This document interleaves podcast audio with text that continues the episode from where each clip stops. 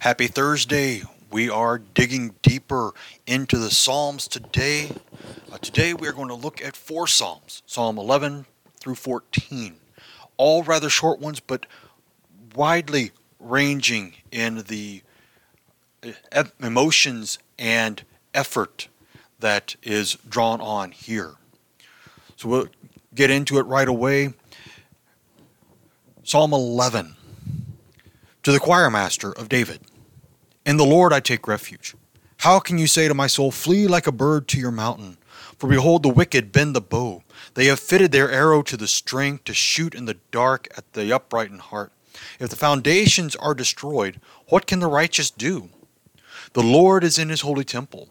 The Lord's throne is in heaven. His eyes see, his eyelids test the children of man. The Lord tests the righteous, but his soul hates the wicked and the one who loves violence. Let him rain coals on the wicked. Fire and sulfur and a scorching wind shall be the portion of their cup. For the Lord is righteous. He loves righteous deeds. The upright shall behold his face. The first three verses of Psalm 11 are very similar to the beginning of Psalm 27. The Lord is my light and my salvation. Whom shall I fear? The Lord is the stronghold of my life. Of whom shall I be afraid? So we have this taking refuge in the Lord as this great thing. But now we have also the fact that the refuge in the Lord is also in his temple in heaven. That we have this great assurance of our salvation, not because of what we have done, but because what God has done for us. And as David's seed will tell us later on as we go through the Psalms and into the Gospels and everything else in the Scriptures, that it is the Son of David who brings us into that refuge, that allows us to even have the option for a refuge in the Lord. And of course, the Lord tests the righteous.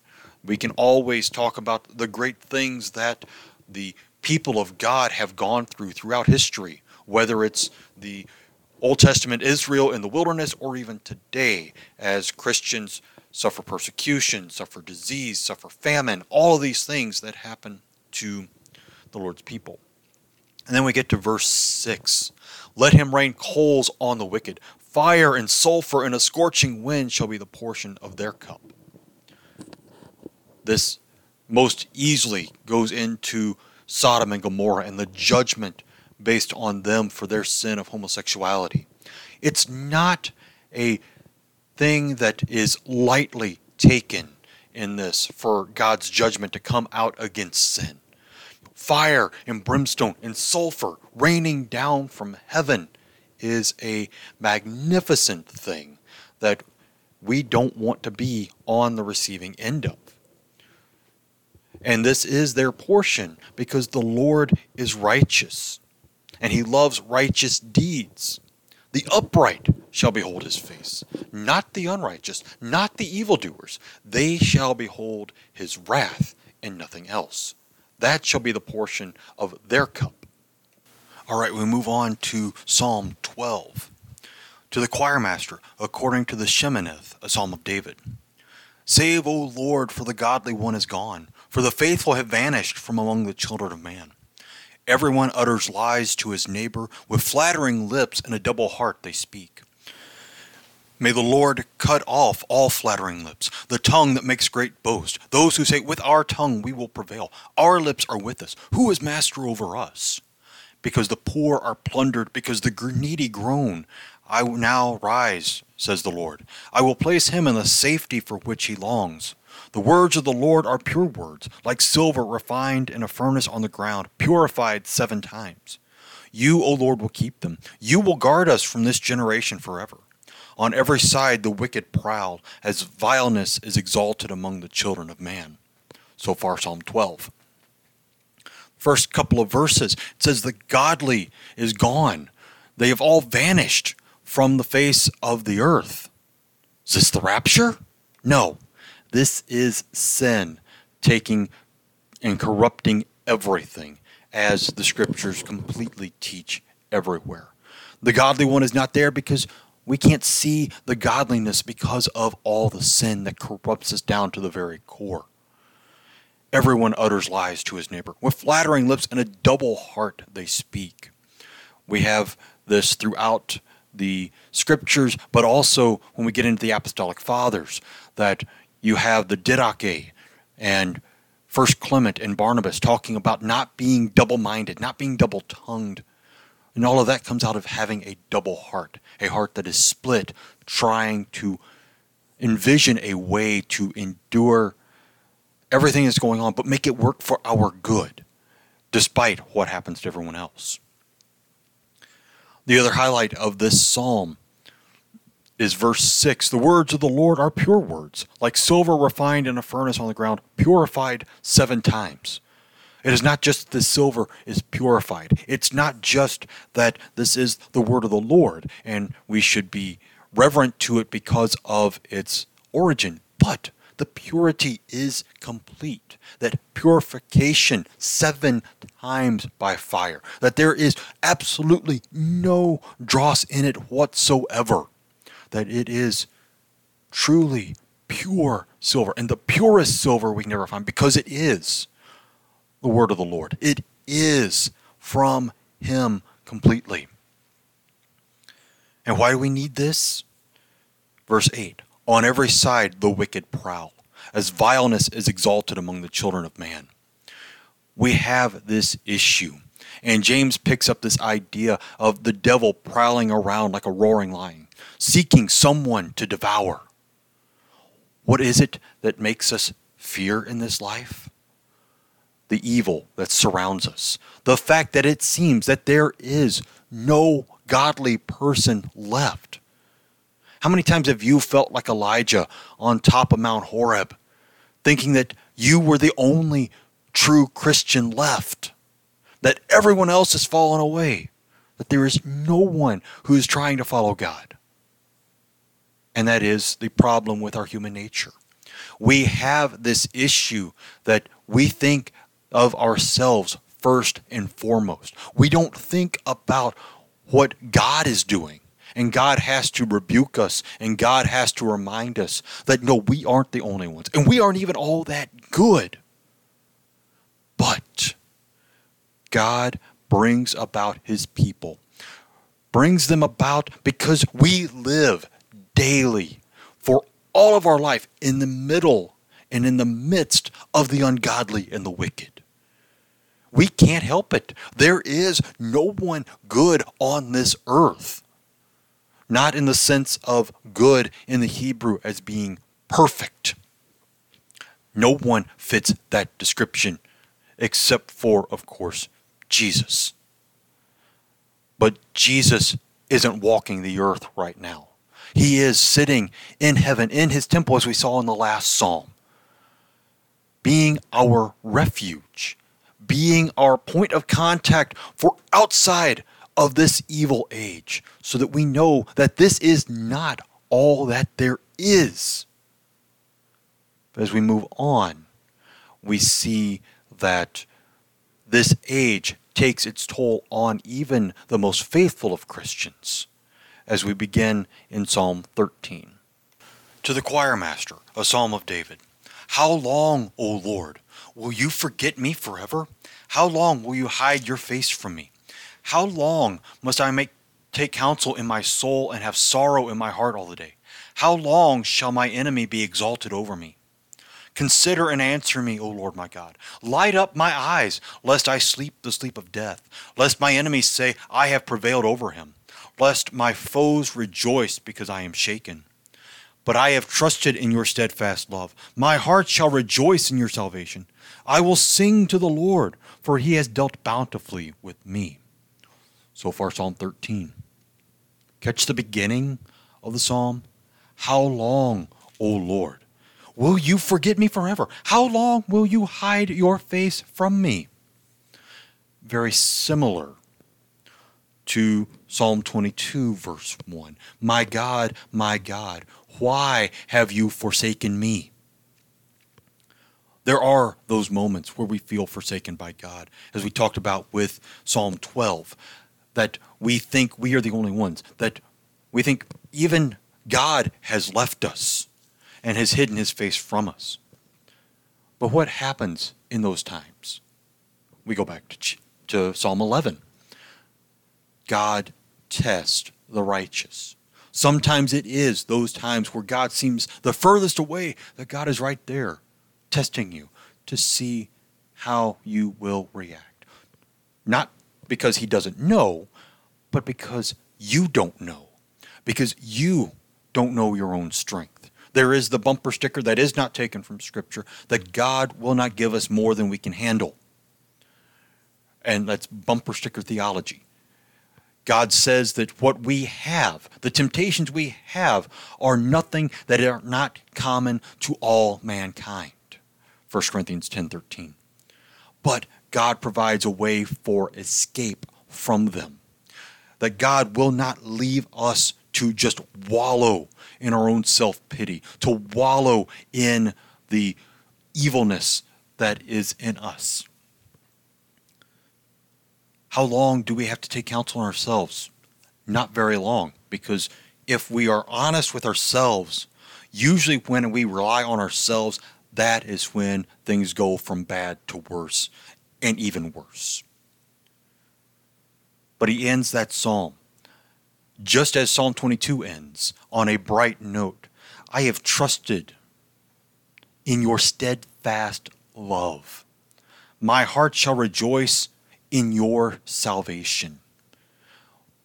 Although it seems like there is nothing good that is happening right now, nothing that we can actually take hold of and say, this is good,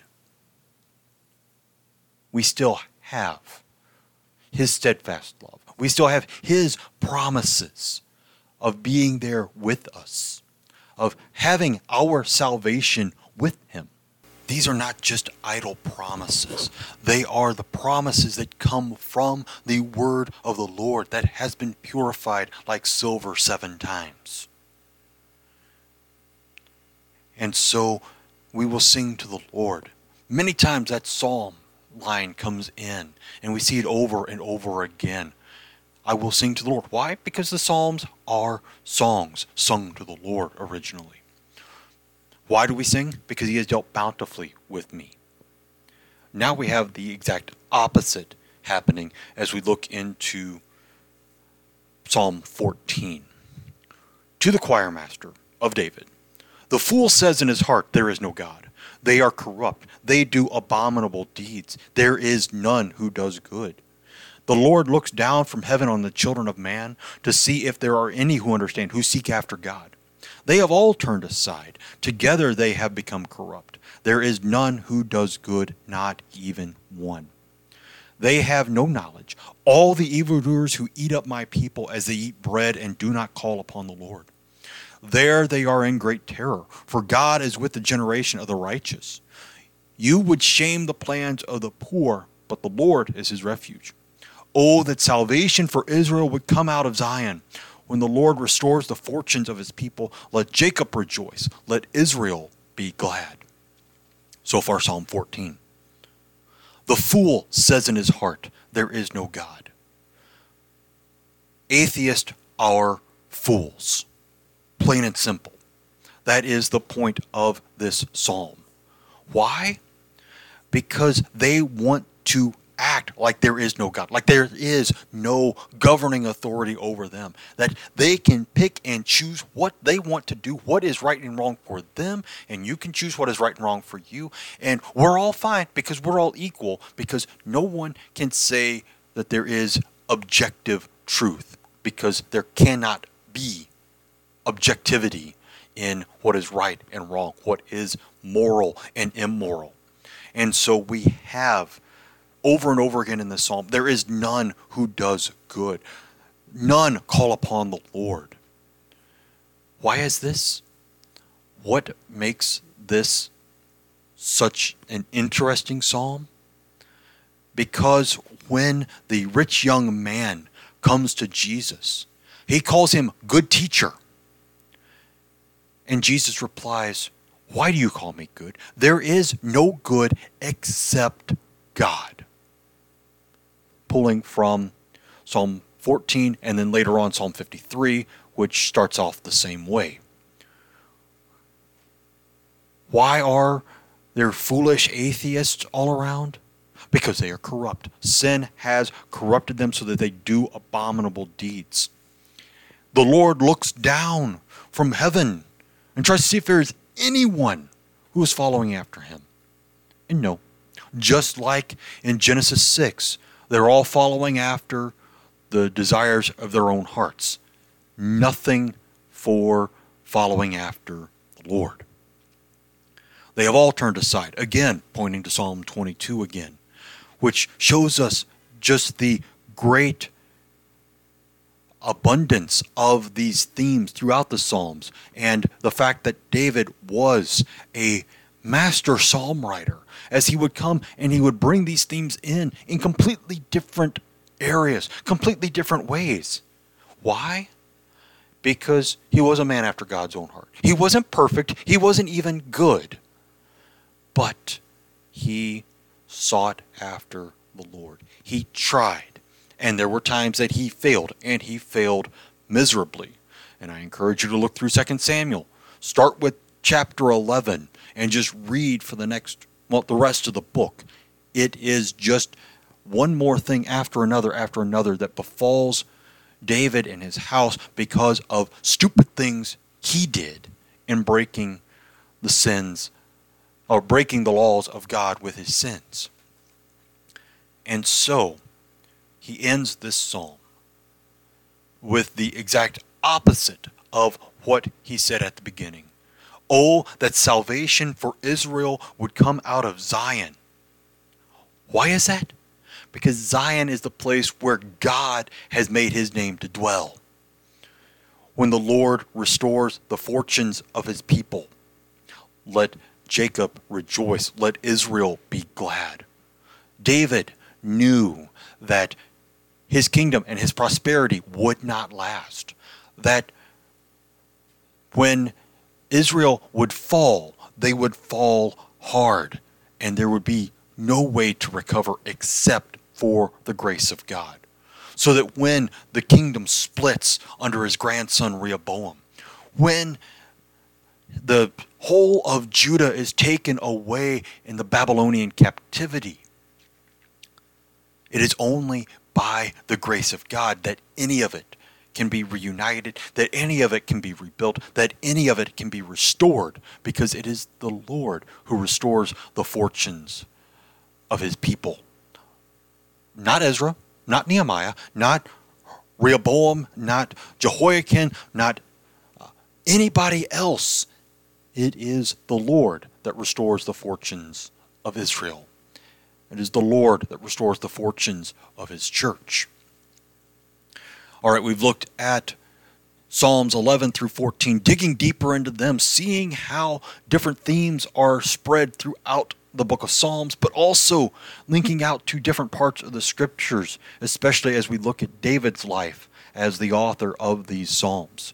Next week, we'll look at Psalms 15, 16, and 17, continuing on this trek of doing about 30 verses a week to put this into that 15 to 20 minute time frame that I'm seeking for this segment of the podcast.